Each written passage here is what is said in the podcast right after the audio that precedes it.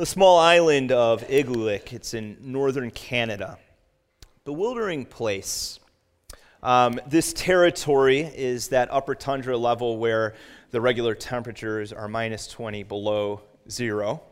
And uh, you can imagine how frigid and cold that would be. But also, looking at the terrain, you recognize just how difficult it would be to navigate territory like this. And yet, the Inuit people have been doing this for over 4,000 years.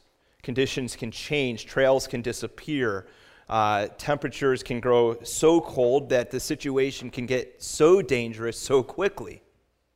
And yet, explorers, scientists, have been uh, marveling for years looking at how they navigate these territories without any form of technology, no maps, no compasses, just simply reading the, the wind and the snowdrifts and animal behavior, stars and tides. But things are changing now with the advent of the GPS. The Igloolik hunters have begun to rely on these computer simulated maps, especially the younger members it's convenient, and, and the old ways seem to be, well, just a little archaic and cumbersome. But this has led to some problems. What do you do when you don't know how to read the signs and your GPS device breaks down? Or what happens if you develop tunnel vision? You're so focused on your device that you don't see the thin ice that is ahead of you. Well, one uh, anthropologist who's been studying them for more than 15 years notes that while satellite navigation has some advantages, its use also leads to a deterioration in wayfinding abilities, and we can feel for the land. As I thought about this, uh, it, it seemed like a powerful analogy to me of the Christian life. While walking with God, Christians through their life are called to navigate the terrain of life and to seek God's will in making decisions and having confidence for the future.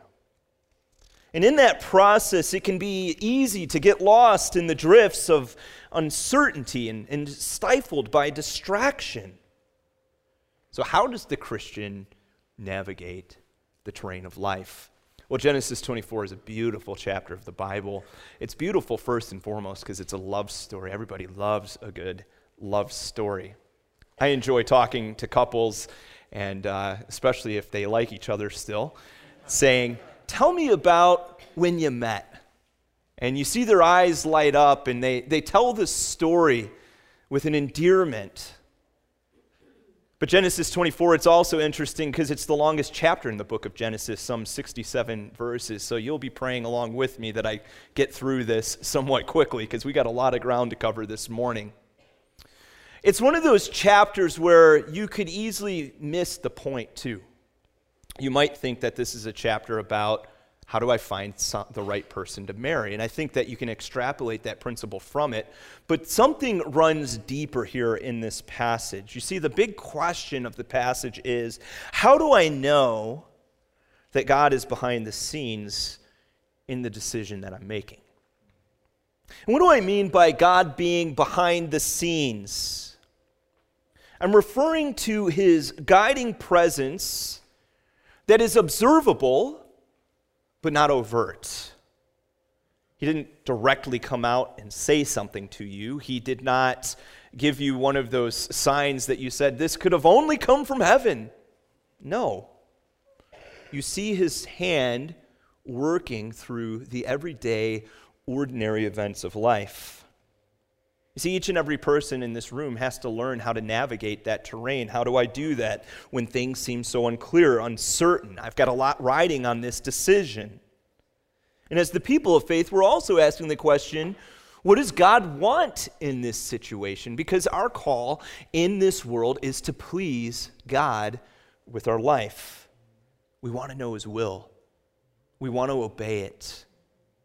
But what is God's will?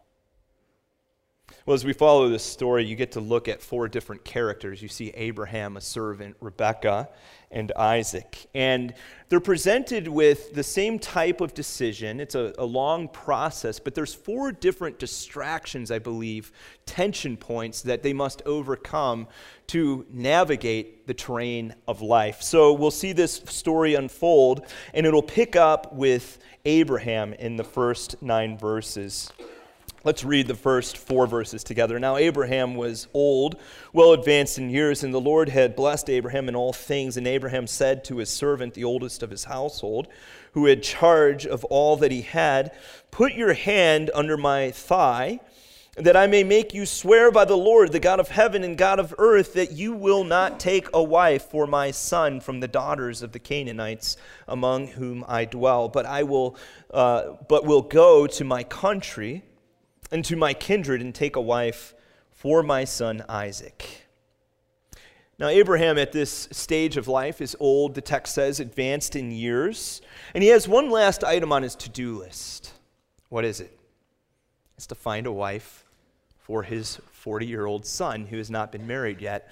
Uh, the text tells us in a couple of different places that there's two concerns for Isaac. The first is he's not so supposed to marry a Canaanite woman. The second we find later on is that he's not supposed to leave the promised land. Now, you kind of think about that for a moment.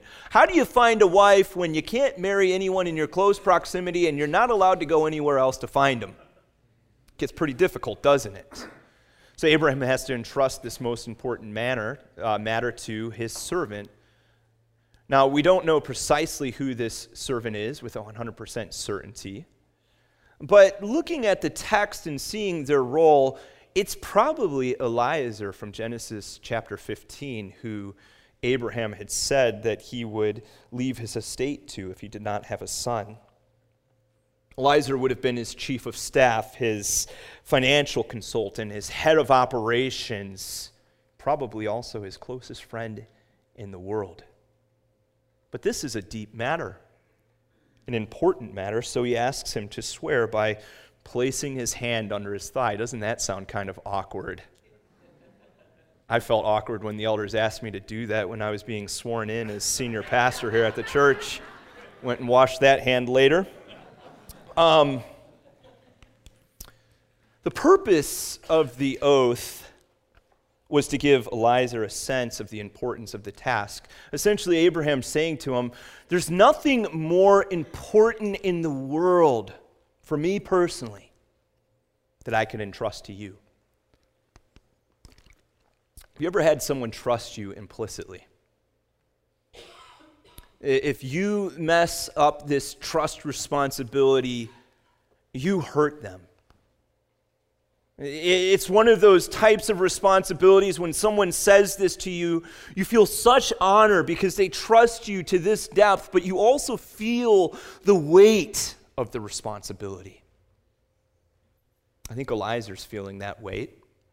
Let me read verse 5 to you in the NIV. What if the woman is unwilling to come back with me to this land? That's a legitimate question. Abraham is asking Eliezer to travel approximately 500 miles to visit a family that he has really had no contact with for over 60 years. Eliezer's to find uh, Isaac a wife, she will need to come willingly to a land that she's never known to marry a man that she's never met.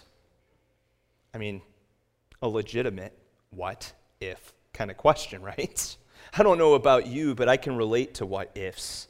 You see, when uncertainty comes to me, when I need to make a big decision, my brain tends to live in the land of what if. It's almost like a computer simulation starts running, and I think through the thousand what ifs, and then I start prioritizing and categorizing in terms of degree of importance. And in my brain generates 50 possible solutions and searches for the flaws within those solutions.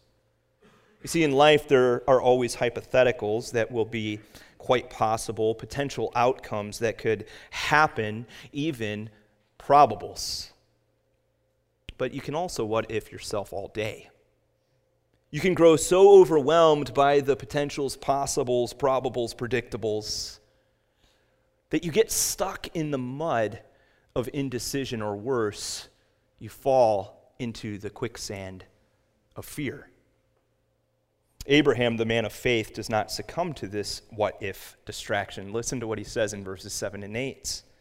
The Lord, the God of heaven, who took me from my father's house and from the land of my kindred, and who spoke to me and swore to me, To your offspring I will give this land, he will send his angel before you and you shall take a wife for my son from there. But if the woman is not willing to follow you, then you will be free from this oath of mine.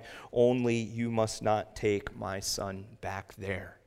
Now, there's two important principles that I see in this text coming from Abraham's response. The first is that he does not compromise on what he already knows to be right. See, for every person, there is a moral will of God for your life. It is God's black and white, right or wrong, moral will for your life. So for Isaac, two things absolutely clear do not marry a Canaanite, do not leave the promised land. Clear plain, no ifs, ands, or buts. Don't lose sight of that. God, Abraham knew what God's will was in that area. He knew it. He knew how to follow it. Paul tells us in 1 Thessalonians 4, he says, We urge you in the name of the Lord Jesus to live in a way that pleases God. As we have taught you, you live this way already, and we encourage you to do so even more. God's will is for you to be holy. God's will is for you to do the next right thing. But isn't it true in life that when we are concerned about the unknown, about the future, how events will unfold, that we are tempted to make moral shortcuts? Eh, maybe, maybe Isaac could marry someone a little closer in proximity. Or maybe we ought to send him off. It doesn't seem like this plan is going to work out. There's no way that he'd possibly be able to find a wife if we let God control the situation. And those moral shortcuts end up sending our life into a tailspin if we take them. We saw Abraham do this in Genesis 12 when he went to the land of Egypt. The second principle then comes out of the first principle, and it was this that he entrusted the outcome of his situation to God. See, when you're distracted um, with the what ifs, your decision making faculties might choose to make a shortcut. But if you're li- walking by faith, faith says if God is behind the scenes, he will ensure it happens. If God is working, then he's ultimately responsible for the outcome. So, my job in this situation is just simply do what I know God is calling me to do. You see, Abraham's not willing to live by what if because he's been walking by faith for far too long. And we see that in the text. When you look again at verse 7 and 8, he talks about his experience of walking with God. He says, The Lord, the God of heaven, who took me from my father's house and from the land of my kindred, who spoke to me and swore to me. Abraham saying, Look, over the course of my life, there's been plenty of what ifs. Do you think there wasn't a big what if when I was leaving Ur of the Chaldeans? But God's been faithful, He's shown up. When God makes a promise, He brings the promise through to completion. And I know His promises here. I know that He intends for Isaac to have descendants. I know that it was not in God's moral will for him to marry a Canaanite. Therefore, God must be in this situation as we move forward. And if not, Eliezer, if you fail, well, don't worry. God has another plan in mind. See, when you start learning to trust God with the outcomes, the pressure's off. And I know what the big fear is. The biggest fear in your life is that you're going to fail. What if the bottom drops out? What if I can't pick myself up off the ground? Well, friends, trouble and failure does not necessarily mean that you are out of God's will. Sometimes God uses trouble, and failure in your life for His purposes. We might think of it as a tragedy. He looks at it as a course correction or as a serious source of growth. And sometimes trouble comes precisely because you're doing the right thing. Do you think that Jesus was outside of God's will when he was approaching the cross? No. He was directly in the will of God. So if we avoid what God's calling us to do because of the what ifs, we might miss something bigger and better that he has intended for us. And Eliezer gets the memo. He hears the message. It hits home. He finds that courage to take those initial first steps. Have you ever been in a decision making process and found that sometimes the first step is the hardest step to take? Well, he does. He steps out in faith and he moves forward. Look at verses 10 and 11. Then the servant took ten men uh, of his master's camels and departed uh, taking all sorts of choice gifts from his master, and he rose and went to Mesopotamia to the city of Nahor, and he made the camels kneel down outside of the city by the well of water at the time of evening, the time when women go out to draw water. So the next steps of the journey, 500 miles northeast of Abraham's dwelling, he strategically places himself by the well because this is the place where the young ladies would come out. Now you can imagine what the next question is here. How am I going to know? which girl is the right girl. What do you do in this kind of situation? Flip a coin? Do you go up to them and say, Hi, ladies, would anyone like to be a contestant for the Promised Land Bachelor? I don't think so. See, conventional wisdom creates all kinds of schemes, doesn't it? we think of plans and we, we try to put them into motion. We're like, this is going to work out. This is great. Let me tell you, every time that I try to scheme and plan, it tends to fall flat on its face. So you have to do what Christians have been doing for centuries, even millennium, all the way going back to this passage. You have to pray. Prayer's the tried and true method. In fact, here in Genesis 24, this is the first instance where we see someone in the Bible praying for the Lord's direction. Eliezer says, O Lord, God of my master Abraham, please grant me success today and show steadfast love to my master Abraham. Behold, I'm standing by a spring of water, and the daughters of men of the city are coming out to draw water. Let the young woman to whom I shall say, Please let down your jar that I may drink, and who shall say, Drink, and I will water your camels, let her be the one whom you have appointed for your servant Isaac. By this I shall know that you have shown steadfast love to my master. Now, there's something that I want you to see and make clear about this prayer. You might view his request as kind of like a random ask for a sign from God. Uh, you've been around church for a while, maybe. I've been around church for a while, and I've heard this expression I'm putting out a fleece. I'm laying it out there. It's an allusion to that story of Gideon, isn't it? God had given Gideon some pretty clear instructions. This is what my will is for you. And Gideon comes back to God because he's afraid and says, God, unless I see something significant, I don't think I can trust to move forward. Doesn't sound like a very strong principle, does it? To put out a fleece, to say, I'm going to request a sign because I'm afraid that God's not going to do what He said He's going to do. No, God has given us normative means for directing us means like his word, means like prayer, means like wisdom principles. Those are the signs that if you learn how to read them, if you start recognizing God in the midst of those things, then it's much easier to navigate the terrain of life. So Eliezer's prayer is not putting on a fleece. No, he's saying that I need to see the right kind of things in this person. It's a very specific request. Look at it one more time. He says to her, I'll let you, uh, please let down your jar, and she'll say to me, Drink, and I will water your camels.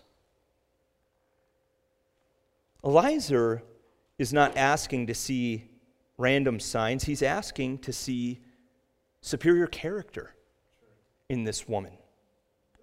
That's a fantastic way to pray. I mean, think about this, okay? In this culture, it wouldn't be uncommon for a stranger to approach someone and someone then to offer them water. That's not superior character, that's just common courtesy. But for a woman to say then in return, let me water your 10 camels, I want you to think about the workload here for a minute. A camel goes across the desert, it's depleted of water. It can consume 25 gallons of water. She would have to walk down multiple steps to a spring carrying a little three gallon jug. We're talking about 80 trips here that would require somewhere in the neighborhood of two to two and a half hours of intensive work. What kind of woman does that? Well, someone who is others focused, hardworking, kind, a cut above. You see, sometimes in life we're, we're waiting and waiting and waiting for miraculous signs, and God's got this huge sign that's just flashing with wisdom saying, This is the right decision and we're not moving because we're not reading the signs of wisdom. Now, don't, don't get me wrong. Uh, don't hear me saying that I don't believe in miracles. I mean, by God, uh, who He is, by virtue of Him being the God of the universe, who has created the natural laws of the universe from His spoken word, okay? He has the right, the ability, the power to bend those natural laws, break those natural walls for whatever reason he wants, when he wants to do it. But having said that, he doesn't tend to operate in a haphazard way. He tends to lead, guide, direct, move individuals through those normative means that utilize your intellect, your emotions, your spirituality. So when you pray for guidance, I would submit that wisdom dictates asking God to reveal things to us that are normative in nature. God, I don't know who you want me to marry. Would you reveal the type of person that I should be marrying? God, what kind of job would utilize my natural passions and talents and abilities to, to move in this career and bring glory to your name? Father, where could I be best strategically located so that I could be a good father to my family, a good church member to my church, and, and, and on mission for you in that area? Those are the types of prayers that God moves in. You're not asking for some obscure phenomenon. You're, you're, you're talking to God with specific, direct, unmistakable guidance. But even in the midst of that, even as you're praying like that, you still have to wait and patiently observe. Uh, verse 15, the story moves on, and it's interesting what it says. Before he had finished speaking, behold, Rebekah, who was born to Bethuel, the son of Milcah, the, the wife of Nahor, Abraham's brother, came out with her water jar on her shoulder. Before the prayers even out of his mouth, Re- Rebekah shows up. So this is kind of intriguing, right? It's getting good. Verse 16 onward. The young woman was very attractive in appearance, a maiden whom no man had known. She went down to the spring and filled her jar and came up. Then the servant ran to meet her and said, Please give me a little water to drink from your jar. She said, Drink, my lord. And she quickly let down her jar upon her hand and gave him a drink. When she had finished giving him a drink, she said, I will draw water from your camels also until they have finished drinking. So she quickly emptied her jar into the trough, ran again to that well, drew water, and she drew for all his camels. The man gazed at her in silence to learn whether the Lord had prospered his journey or not. She does everything that he had prayed about, but still he watches and waits. I think there's a wise discernment here in Eliezer. You know, life and activity with God is not about being impulsive, random, sporadic. It's more about learning to read the signs and, and watching and seeing God moving in your prayers, not seeing just one random thing and being, saying to yourself, oh, that's it. That's the open door. I'm ready. Let's do this. But wisely, patiently, prayerfully, seeking God's will, and only moving when all of those signs line up when you see that God's behind the scenes in the situation. That's a stable approach. So, verse 22 continues When the camels had finished drinking, the man took a gold ring weighing a half shekel, two bracelets for her arms weighing 10 gold, and said, Please tell me whose daughter you are. Is there room in your father's house for us to spend the night? She said to him, I am the daughter of Bethuel, the son of Milcah, whom she bore to Nahor. So she's family. She added, we have plenty of both straw and fodder and room to spend the night. The man bowed his head and worshiped the Lord and said, Blessed be the Lord, the God of my master Abraham, who has not forsaken his steadfast love and his faithfulness towards my master. As for me, the Lord has led me in the way of uh, to the house of my master's kinsman. J.I. Packer writes this Believers are never in the grip of blind forces, fortune, chance, luck, fate. All that happens to them is divinely planned. and each event comes a new summons to trust, obey, rejoice. That's what Eliezer does, doesn't he? Praises God when he sees these signs starting to manifest. How often do you do that?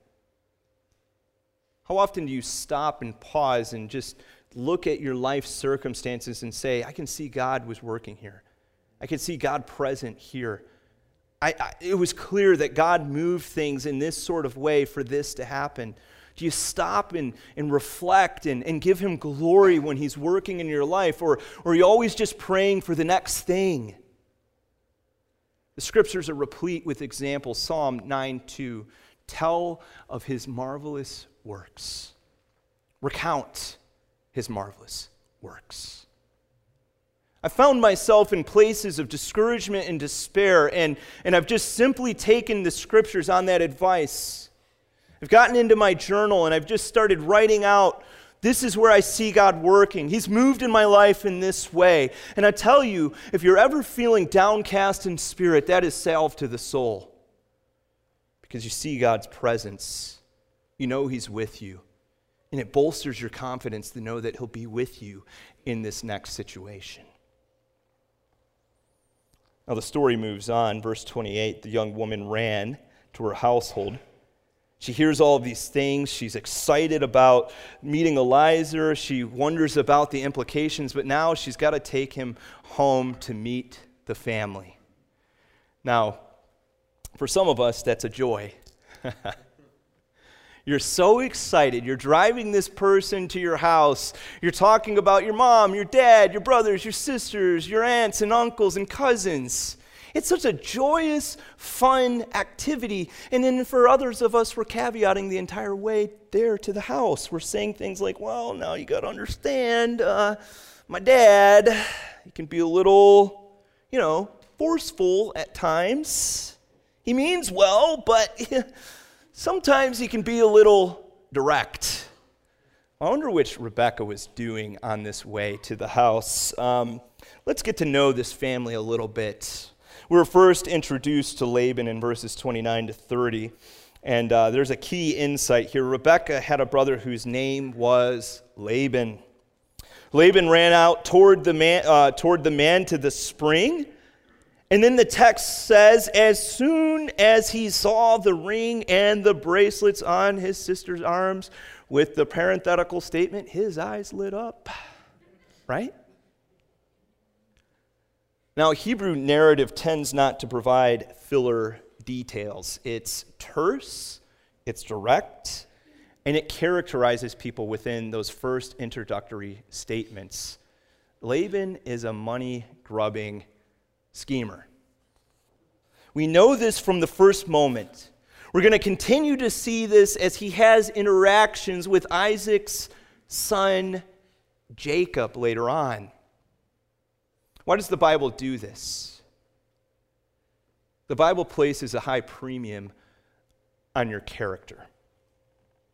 It teaches that subtle character blemishes early on become cater, uh, fatal character flaws later on. We might tend to think in a moment when we're doing something that is morally compromising that this is just a decision in the moment, but really, that's a decision that is shaping who you will become eventually on down the line. And young people, I can't say this enough to you. Each and every decision that you're making, each and every step is defining who you will be. It was Thomas Paine who said these words. Listen closely. Character is much easier kept than recovered. You have to start when you're young. You have to choose to live with integrity then because that follows you forward as well. And in Laban's case, his subtle greed grows to become downright trickery and manipulation, even at the expense of his own daughters. And you have to ask yourself the question is that the kind of person I want to be like? Well, no, you don't. So it starts with what you're doing right now. Laban invites Eliezer into the house to sit down for a meal. However, Eliezer's kind of one of those get things done kind of do- guys. He gets to business. He's not worried about all the niceties and that kind of stuff. He says in verse 33, I'm not eating anything until I say what I got to say. So, as the story moves forward in verses 34 to 48, he masterfully retells the events that took place emphasizing the family relationship, explaining those uh, specific asks for unmistakable guidance that he saw with God, and then highlighting the superior virtue of Rebekah. And then he comes to the big ask in verse 49. Now then, if you're going to show steadfast love and faithfulness to my master, tell me, and if not, tell me that I may turn to the right hand or to the left. Well, Laban and Bethuel, I mean, they're shocked by the forcefulness of this guy's argument. You can almost kind of see them tongue tied in their statement in verses 50 and 51. They say, Well, uh, the thing has come from the Lord. We, we cannot speak to the bad or to the good. Behold, Rebekah is before you. Take her and go and let her be the wife of your master's son, as the Lord has spoken tie a bow on it. This is a great story. There's no more tension moving forward from here, right? Not with Laban. with Laban, there's always an ulterior motive. There's the surface story, but then there's the Laban story that's running underneath. Eliezer wakes up early. He has to be sent on his way. He has one goal in mind I want to get Rebekah back home. I want to bring Abraham peace of mind before he dies. Then Laban and his mother seem a little put off. Verse 55. Her brother and mother said, Let the young woman remain with us a while, at least 10 days. After that, she may go. And I know what you're thinking on the surface. Well, that's not that bad of a uh, a request. I mean, isn't it a kindness to allow this young woman to say a proper goodbye? She's going to be traveling away, cut off from the family, 500 miles. I don't think there's going to be a lot of family vacations this direction. But the Hebrew is a little more indeterminate and ambiguous. Essentially, their statement could mean something like it could be a duration of 10 days or possibly stretch on into years. This is what we call a good old fashioned delay tactic. Well, Eliezer wants nothing to do with it. Verse 56 Do not delay me, since the Lord has prospered my way. Send me that I may go to my master. And then Laban and his mother's response gets downright unethical. Verse 59 Let us call the young woman and ask her.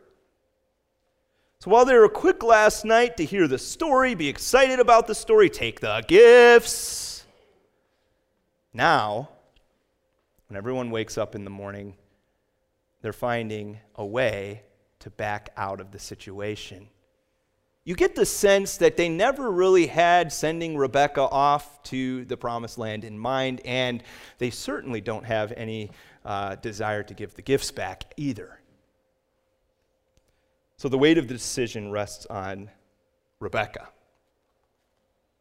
I want you to recall the implications of this decision. You're asked to leave everything you've ever known. You're cut off from your family. You go to a land that you've never seen before to marry a man that you've never met before.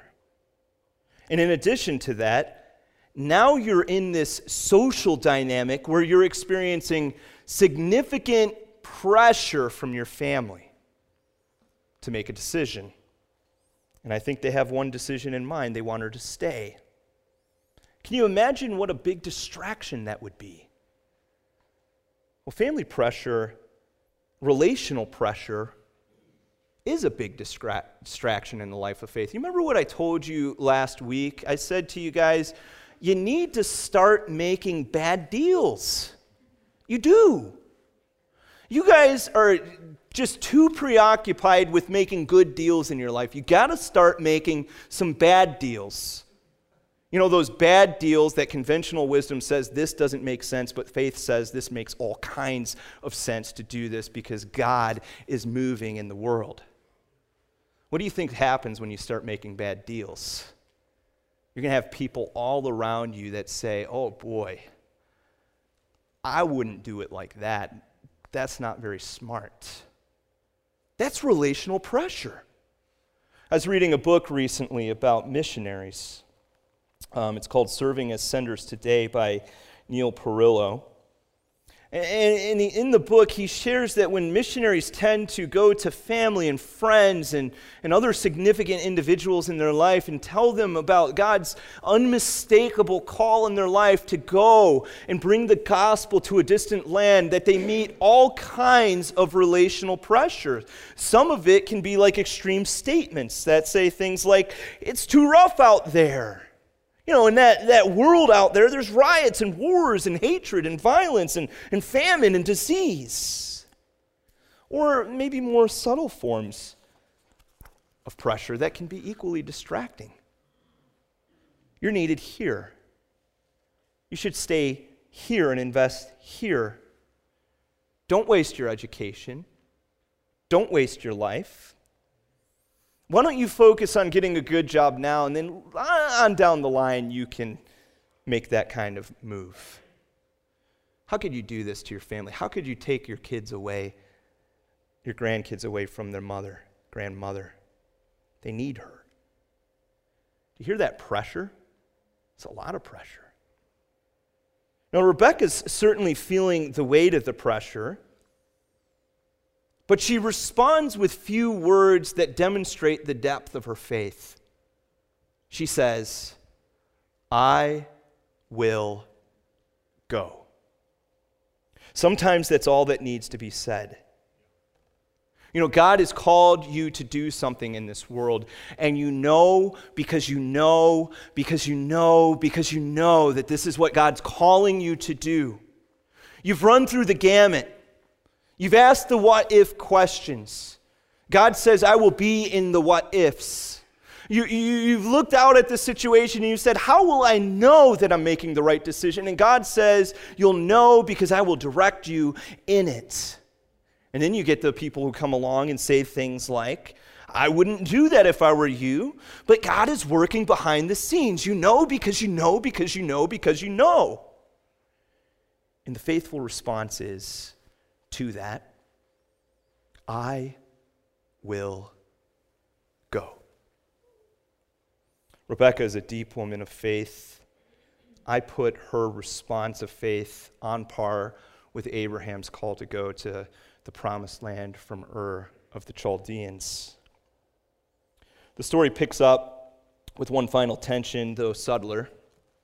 Uh, Rebekah and Eliezer have journeyed the 500 miles back to the Negev where Isaac is currently living. We pick up at verses 62 and 63.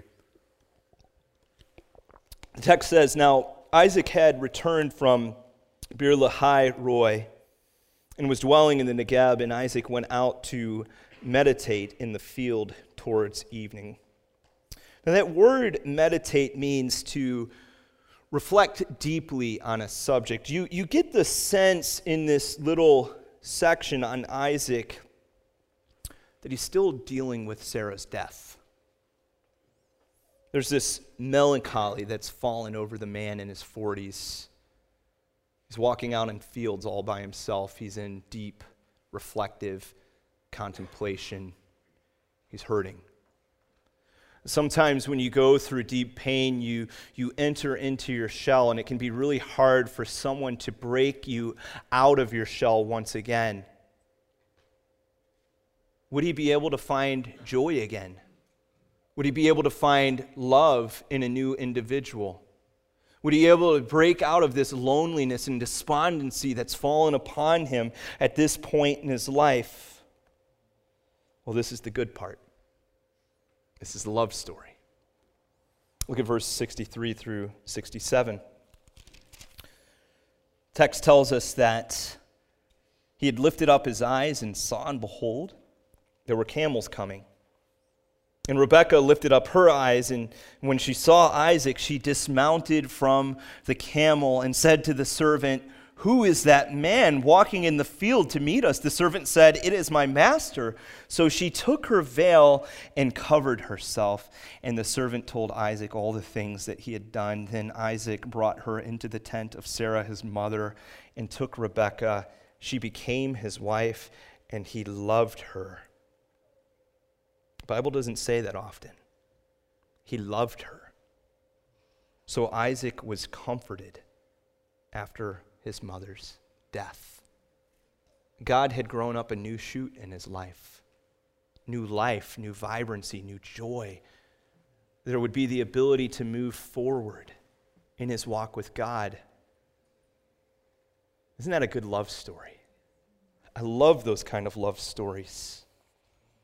Friends, as we close, let me leave you with one final principle that I've found helpful. Since God is in control of every detail down to the smallest detail, here's what you can do you can relax.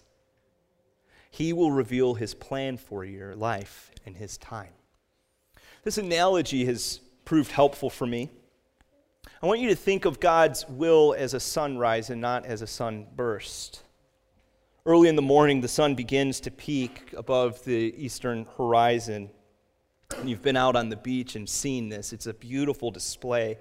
The sky lightens, the first streaks of uh, light come across the sky, and then the sun just crests above the horizon. Eventually, it makes its way up into the sky to where you can see the full sun, and then it advances into the midday where the sun shines radiantly upon the earth. God's will can be like this. At first glance, we see his plan dimly, and then the outline begins to emerge. And then slowly over time, the clouds vanish, the darkness disappears, and the brightness of his revelatory presence fills our lives. Do you ever sit out and watch a sunrise and just sit there in fear that it's not going to come up? When you see those first rays of light, do you say to yourself, oh, ah, boy, I hope the sun keeps coming. I hope it doesn't stop right there. You don't. Why? Well, because it's been following this course so many times in your life from day one, it's like clockwork. The same is true with God's will in your life. You never see everything in advance but like clockwork, if you keep waiting, keep trusting, keep doing the next right thing, He always reveals His will. So relax. Do what God is calling you to do today. Let the things of tomorrow take care of tomorrow. Listen to Jesus' words. Seek first his kingdom and his righteousness, and then all those things will be added to you. Would you bow your heads with me in a word of prayer?